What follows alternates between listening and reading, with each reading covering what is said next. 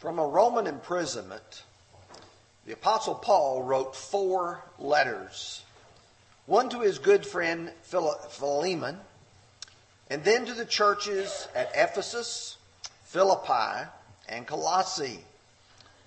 And for 13 weeks, we have studied the letter that he wrote to the Colossians. The last part of the book of Colossae, or the letter to Colossae, beginning with verse 7, going through verse 18, Paul mentions people with a passion. As I begin to think about people being passionate, many of us are passionate about many things. Sometimes it's what's on our mind that day. But as I begin to enter into a discussion with some of you, some of you want to talk about sports, your favorite team. In fact, some of you who went to Tennessee Tech are probably this morning rejoicing over the win over Texas. Some of you are very interested in your family. If you don't believe people love their family, read their Facebook pages and see their grandchildren. There's a, a thrill with that. Some people are passionate about their career. They will tell you what all they have done in their lives to prepare themselves to do the job they are doing. Quite frequently, if you discuss with someone what's going on in their life, they'll tell you what they did that week, some of the things that were part of their lives. But do you know, when you start thinking about the book of Colossians, and you get to chapter 4, verses 7 through 18, and you might think that what Paul is doing is just running down a list of all those people who are he's thinking about. Much like if we were writing a letter to someone, we'd say, WC says hello and Larry says hello. It's much more than that. The truth is, the Holy Spirit inspired the Apostle Paul to write this letter. The names that are mentioned there are incredibly important because these people mean a lot to the church. I almost skipped this lesson. I've been working on it for a while, and I thought, well, I'm going to skip it and move on to next week's lesson that I had planned. But as I read it and reread it, I realized there are 10 tremendous teachers here. And we're only going to be able to spend but just maybe a minute on each one of these ten, but how important are their lives? And then when I get to the end of those ten men, I want to try to look and say, these are some characteristics of courageous, faithful Christians serving God. Something for you and I to say, I want to aspire to be a Tychicus. Somebody very important. Let's begin, if you will. The church is not composed of just one type of people, but we're from various backgrounds with various uh, talents and abilities. Some of you here this morning have the terminal degree. That is, you've, you've gone all the way as far as you can go in education. You've earned a doctorate. Others have gone much less than that, but you have experience in the fields of life, like, for instance, some of you may be farmers. Some of you may work in factories. Some of you may work in other areas of life. But you know, that's wonderful. That's good.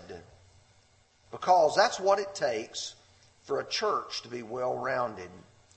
Paul in 1 Corinthians chapter 12, verses 12 through 14 says, For as the body is one and has many members, but the members of that one body, being many, are one body, so also is Christ. For by one Spirit were we all baptized into one body, whether Jews or Greeks, slaves or free, and have all been made to drink in one Spirit. For in fact, the body is not one member, but many. We ought to be glad that we have different talents and different abilities and different backgrounds.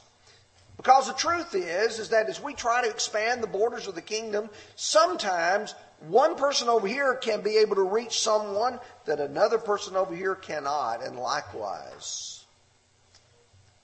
In Ephesians chapter 4, verse 16, Paul would write, From whom the whole body, joined and knit together by what every joint supplies, according to the effective working by which every part does its share.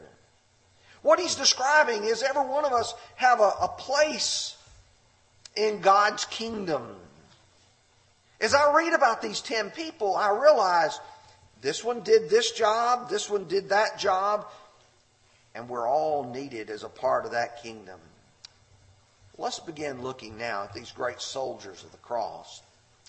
Brother Marty read to us, first of all, about Tychicus. Let's put that verse back on, our verses on the screen again, and see if we can notice some things.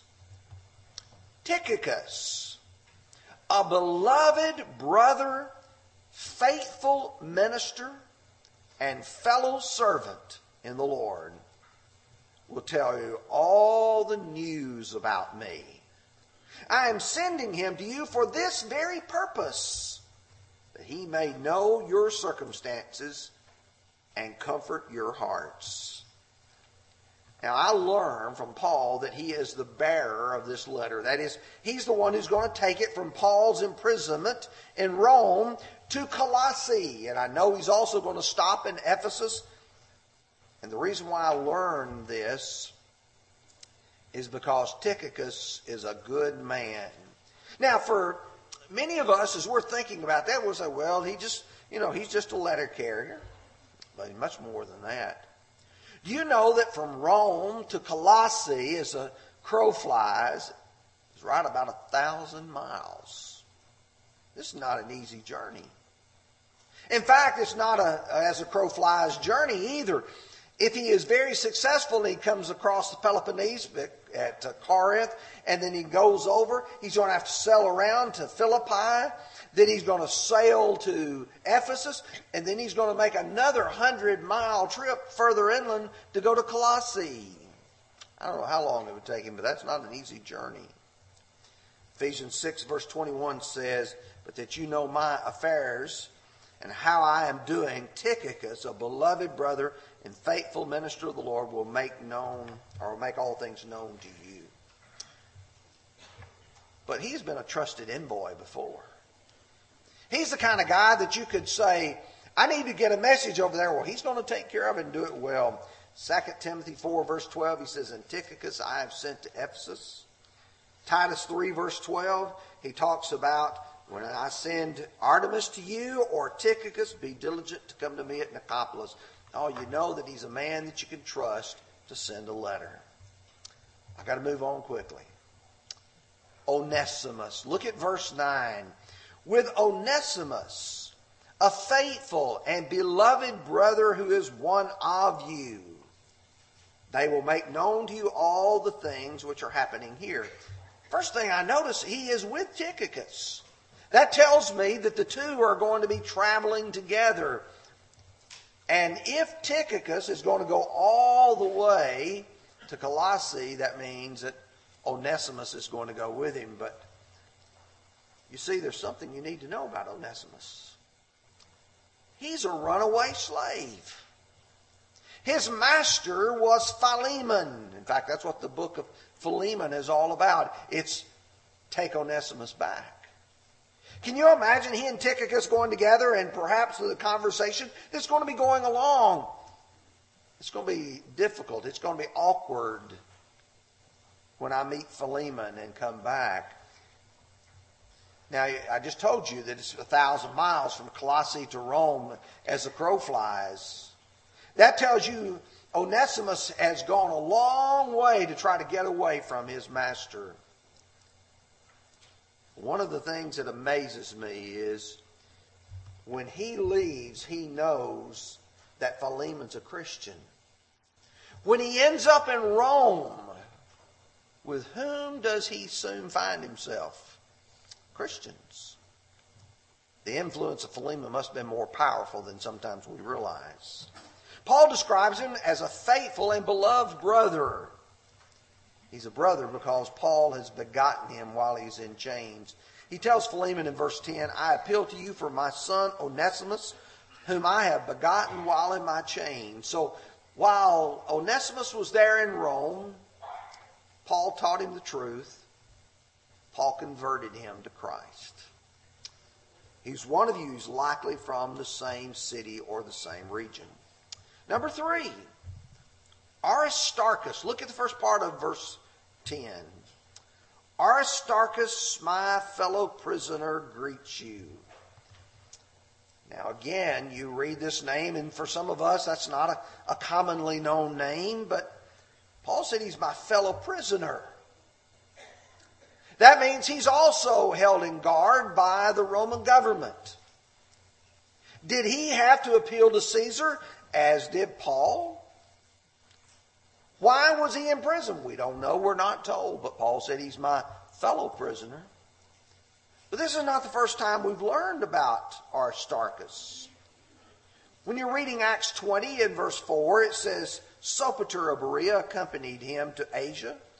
Also, Aristarchus and Secundus of the Thessalonians, Gaius of Derbe, and Timothy, and Tychicus, and Trophimus of Asia. I learned he's from Thessalonica. That leads me back to Acts 17 and how Paul arrived there after having left Philippi and the great impact that some of those people had on the truth. But let me tell you where Aristarchus to me really shines.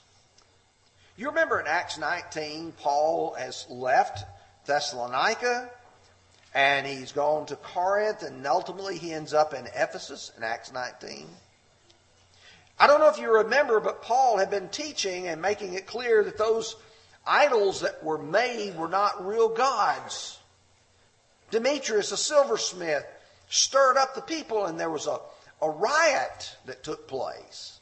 The whole town was in an uproar.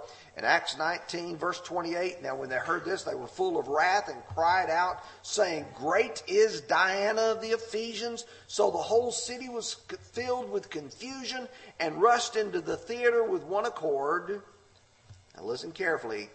Having seized Gaius and Aristarchus, Macedonian, Paul's traveling companions.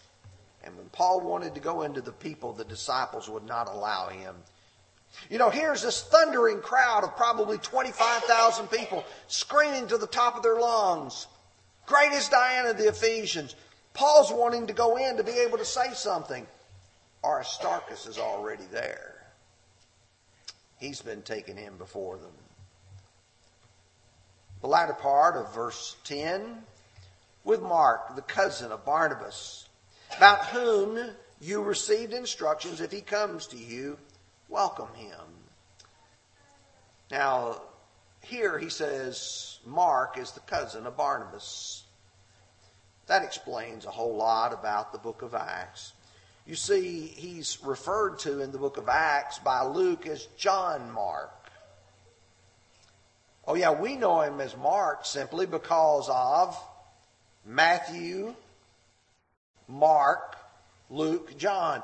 He's the writer of the gospel account, the second gospel account. You know there's something unique about John Mark? When he was young, he evidently lacked maturity. When Paul and Barnabas went on that first missionary journey, they were going to leave Antioch. They were going to sail to the island of Cyprus, which they did, taught the gospel. John Mark was helping them. They leave Cyprus and they go up to the area today, which is Turkey. They go to Pam, uh, Perga and Pamphylia. And when they arrive there, John Mark turns around and goes back home. Acts 13, verse 13. Now, Paul and his party set sail from Paphos and came to Perga and Pamphylia. And John departed from them, returned to Jerusalem. When it came time for the second missionary journey, Barnabas says, Okay, let's get John Mark to go with us again. And Paul said, No way. In Acts 15, verses 36 and 39, then after some days, Paul said to Barnabas, Let's go back now and visit our brethren in every city where we have preached the word of the Lord and see how they're doing. Now, Barnabas was determined to take with him John called Mark Paul insisted they should not take the one with them who had departed from them in Pamphylia and had not gone with them to the work. How bad did it get? Paul and Barnabas separated from one another. Barnabas took Mark with him, Paul took Silas with him. You see, you learn something here. John Mark was like a lot of younger people. You make some youthful mistakes. You sometimes allow your fears to take over. We don't know why John Mark left, whether he was homesick or whether the work was too hard. But here's what we do know. By the time Paul writes 2 Timothy, he says, Only Luke is with me. Get Mark and bring him with you, for he is useful to me for ministry.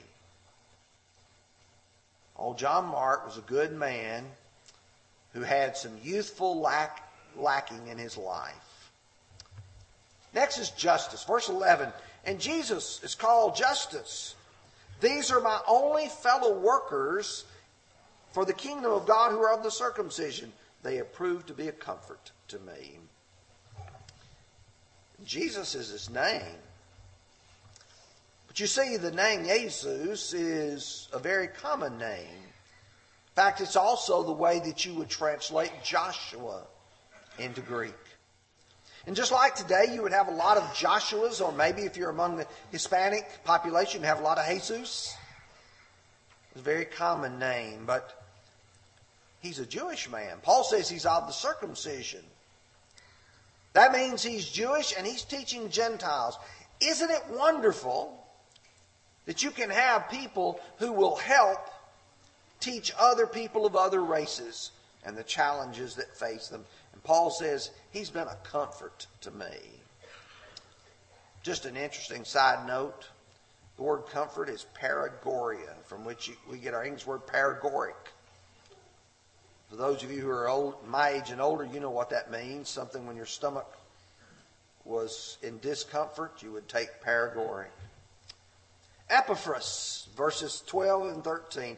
Epaphras, who is one of you, a bondservant of Christ, greets you, always laboring fervently for you in prayers, that you may stand perfect and complete in the will of God, for I bear in witness that he has a great zeal for you for those who are in Laodicea and those in Hierapolis.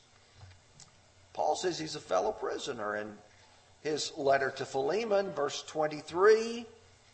He is one of the teachers of the Colossians.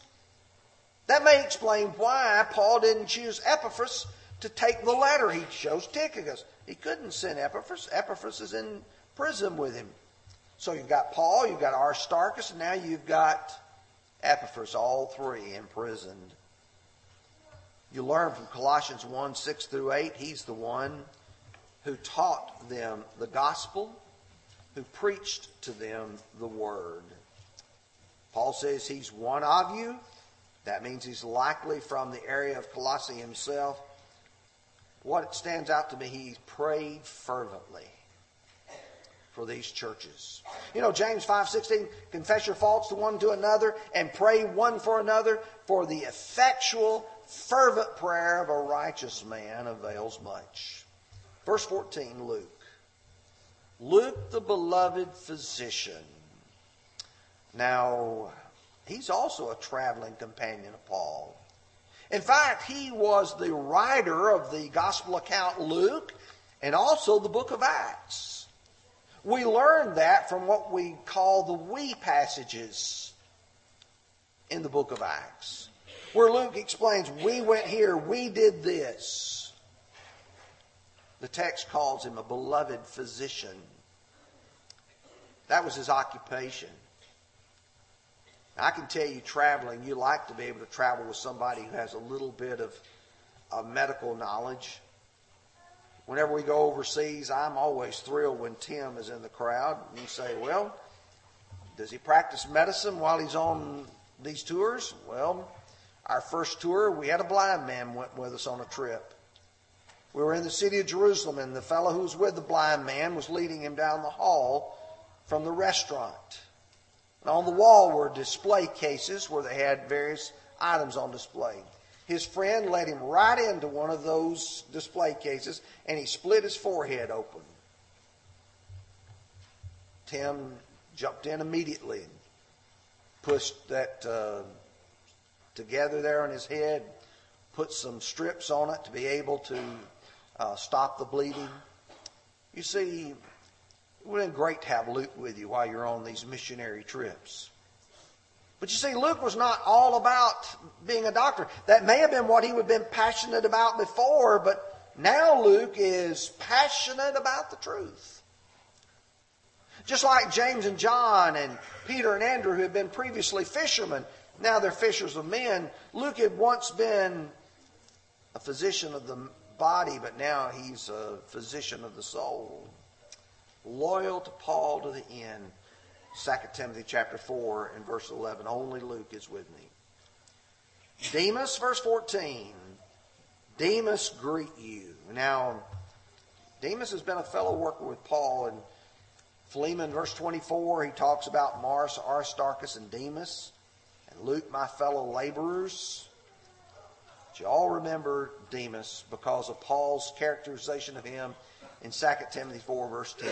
He says, Demas has forsaken me, having loved this present world.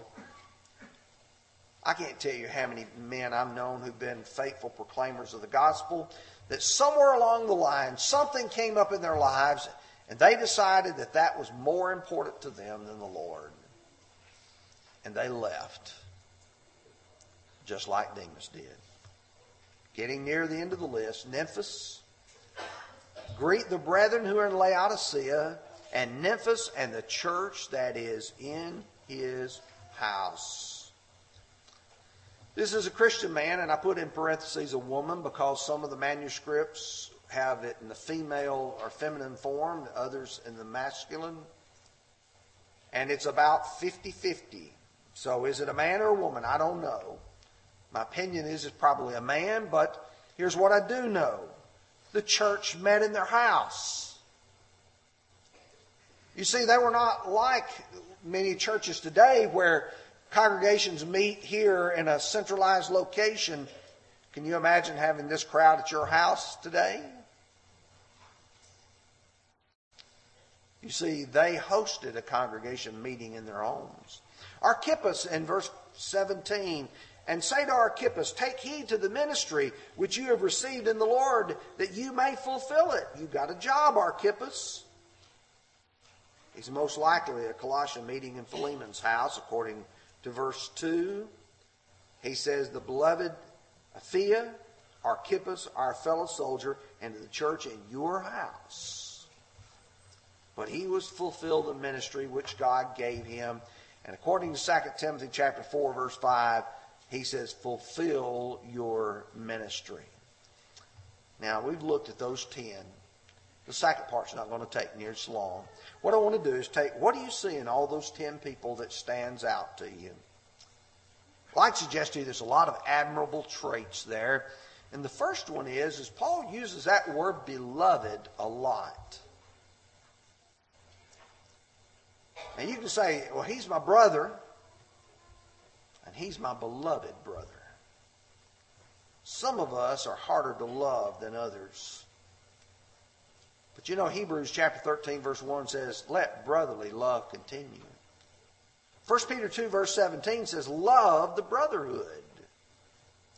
Second of all, they were faithful ministers. We've misused the word minister a lot. We've made it into a title that refers to a particular person who preaches.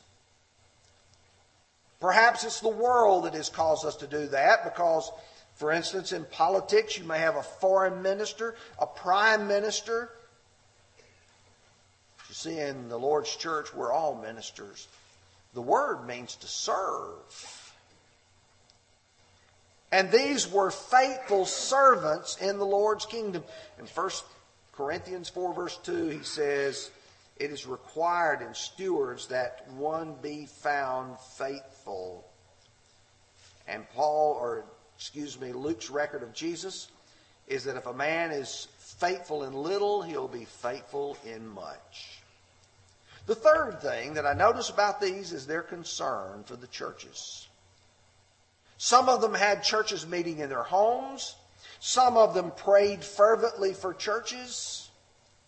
Paul said in 2 Corinthians 11, verse 28, he says, Besides the other things, what comes upon me daily, my deep concern for all the churches. We not only ought to be prayerful for the brethren that meet here, but for our brethren that are everywhere. And he says, I want you to know what great conflict I have for you and those in Laodicea, many as have not seen my face. And all of them provided some sacrificial service.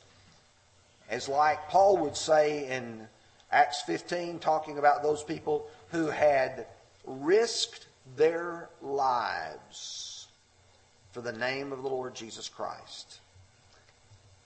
Paul ends with, Remember my chains. Remember my limitations. I'm having to write these letters to you. You're people of passion. Congregations are not strong because of what they have, but because of who they are. The church at Bobby Branch will be strong if each of us individually are committing ourselves to be what we ought to be. Now, are you ready to be of service to the Lord? If you're not a Christian this morning, we want to encourage you to be obedient to the gospel of Jesus Christ, to begin your service to God. You need to believe that He's the Christ, repent of your sins, confess your faith, and be baptized. If you're a Christian and you need to be restored to faithfulness, we'll pray for you. We're going to sing, Bring Christ Your Broken Life. And if you need to respond, please come as together we stand and sing.